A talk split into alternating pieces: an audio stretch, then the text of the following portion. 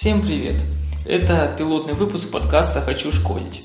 А в этом подкасте я бы хотел рассказать о том, что такое программирование. Причем хотел бы рассказать об этом вообще для людей, которые не знают совершенно ничего. Людей, которые просто умеют обращаться с компьютером, работать в текстовых редакторах и тому подобное, но не имеющие представления о программировании как таковом. Хочу заметить, что это довольно непростая задача, так как стоит учесть, что некоторых слов вроде переменных методов ООП люди просто не знают, и довольно сложно что-то рассказать и не упустить чего-то. Собственно, идея а, рассказать о программировании для новичков возникла у меня довольно давно.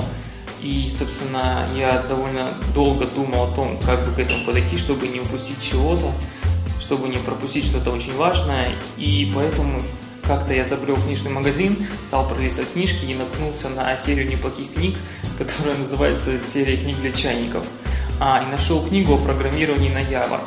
Причем та привязка в книге к Java не так важна, так как я буду говорить в целом вообще о программировании. И поэтому Java будет просто как пример того, как мне проще будет что-то писать. Собственно, почему эта серия книг показалась мне интересной? Потому что, когда я учился в универе, я наткнулся на серию этих книг по инженерной графике. И так как в инженерной графике вообще ничего не смыслил, то из этой книги я подчеркнул очень много интересного. И на самом деле, смех смехом, но там очень много таких нюансов, которых обычно не узнаешь, если не прочтешь в таких книгах. Поэтому эта книга, собственно, будет служить чем-то вроде, не знаю, структуры, по которой я буду строить а, своей, назовем это, лекции, чтобы не упустить какую-либо важную часть. Как я уже сказал, привязки к какому-то языку программирования не будет. А, но тем не менее я буду ссылаться на Java, C-Sharp, ну и еще и какие-то, какие придут ко мне в голову, и знания которых у меня какие-либо имеются.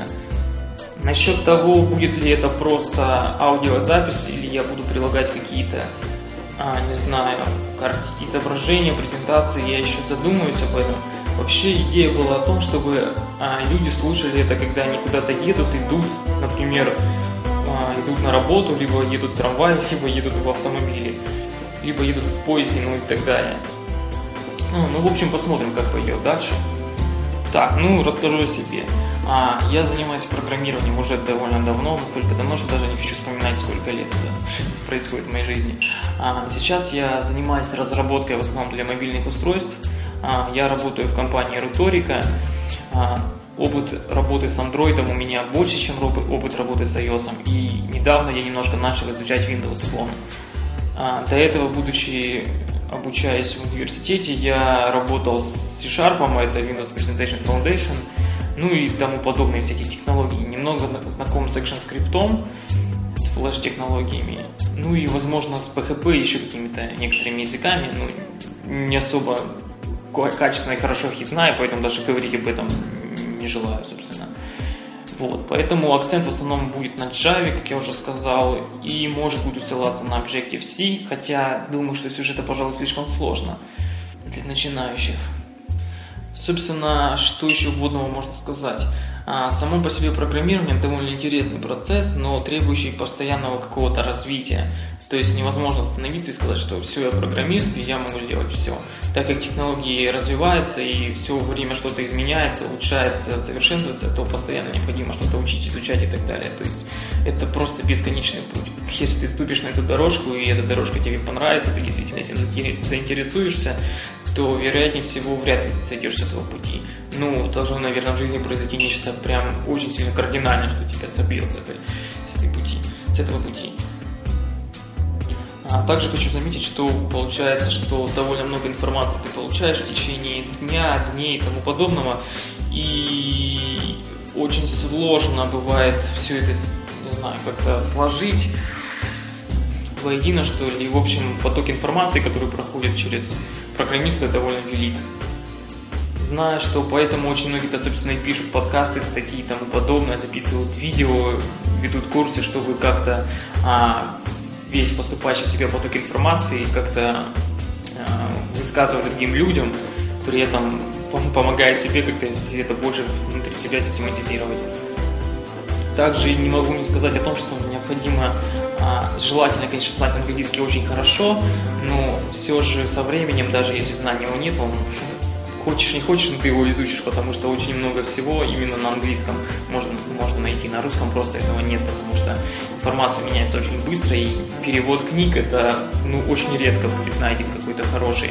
В всяком случае, для начального этапа, да, это подойдет, можно там изучить какие-то азы, читая книжки и тому подобное но потом это будет неудобно, и, собственно, потом уже не так важно, на каком-то языке читать, что уже, в принципе, знаешь какие-то основы, кирпичики, и потом просто это складываешь воедино, и все это позволяет тебе сразу понять без каких-либо, не знаю, э, туториалов на русском языке и тому подобного. Как бы начинаешь понимать все с полуслова.